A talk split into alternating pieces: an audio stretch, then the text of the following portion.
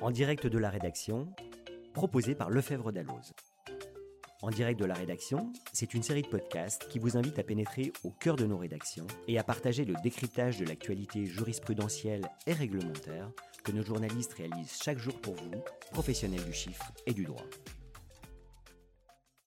Le régime de l'intégration fiscale est un régime optionnel qui répond à la recherche d'objectifs de réduction des coûts fiscaux, mais qui génère aussi des contraintes qu'il convient de maîtriser. Tour d'horizon des avantages et faiblesses de ce régime avec Léa Ménégoz, journaliste au sein des éditions Francis Lefebvre. Retrouvez également une analyse approfondie de ce sujet dans le Memento Intégration fiscale. Créé en 1987, le régime de l'intégration fiscale a pour but de faciliter l'optimisation de la situation fiscale des groupes en matière d'impôt sur les sociétés, tout en maintenant l'économie d'impôt ainsi permise. Les avantages et les faiblesses de ce régime sont des éléments d'appréciation importants dans les prises de décision des responsables fiscaux et financiers des groupes. Quels sont les points forts du régime de l'intégration fiscale? Le régime de l'intégration fiscale a pour première vocation de permettre une réduction du montant de l'impôt sur les sociétés dû par la société mère du groupe au nom de l'ensemble qu'elle forme avec ses filiales intégrées. Dès lors que l'on peut faire masse des résultats, les résultats positifs et négatifs des différentes sociétés du groupe peuvent être immédiatement compensés. L'intégration permet ainsi d'éviter que certains résultats ne soient imposés alors qu'il existe par ailleurs des déficits. On relèvera que les sociétés membres d'un groupe intégré disposent d'une réelle latitude pour répartir conventionnellement entre elles la charge d'impôt du groupe, ainsi que l'économie d'impôt pouvant résulter de l'option pour le régime de groupe. Attention toutefois de ne pas porter atteinte à l'intérêt social propre de chaque société et aux droits des associés minoritaires. Une filiale intégrée ne doit pas non plus supporter une charge d'impôt supérieure à celle qu'elle aurait dû supporter en cas d'imposition séparée.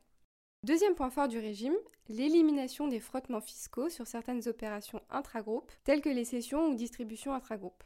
Les ajustements consistent à corriger le résultat d'ensemble du groupe en réintégrant, pour les opérations considérées, les montants déduits au niveau des sociétés et en déduisant les montants inclus dans leurs résultats. Notons en outre que les opérations internes de fusion, d'apport partiel d'actifs ou de cession peuvent se succéder en franchise d'impôt. Le régime de l'intégration fiscale facilite-t-il le rachat d'entreprises suivant la technique du LBO, Leverage Buyout Oui, cette technique est la suivante. Les repreneurs, personnes physiques ou morales d'une société cible, créent une société holding dont ils détiennent la majorité du capital et dont l'objet principal consiste à acquérir les titres de la société à reprendre. Cette acquisition est financée pour l'essentiel par voie d'emprunt. Le remboursement de cette dette sera opéré grâce aux dividendes versés par la société d'exploitation.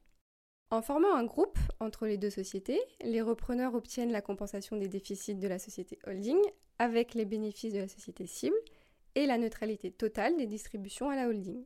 Mais il convient de prêter attention à l'impact que pourrait avoir l'application des dispositifs de restriction à la déduction des charges financières. Le régime de l'intégration fiscale présente-t-il des contraintes? En effet, en premier lieu, le champ d'application du régime est assez restreint en raison du taux de participation, 95% au moins, exigé de la société mère ou de l'entité mère non résidente dans le capital des filiales.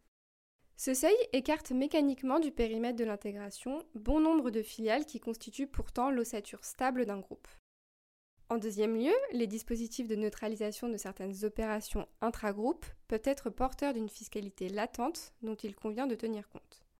En effet, ces allègements sont susceptibles d'être remis en cause en cas de sortie de groupe d'une des sociétés membres ou en cas de dissolution du groupe. En troisième lieu, des modalités plutôt complexes et l'obligation d'un suivi précis des opérations intragroupes peuvent alourdir la gestion. Soulignons enfin que le régime de l'intégration fiscale peut être à l'origine de certains surcoûts, par exemple au regard de la contribution sociale sur les bénéfices.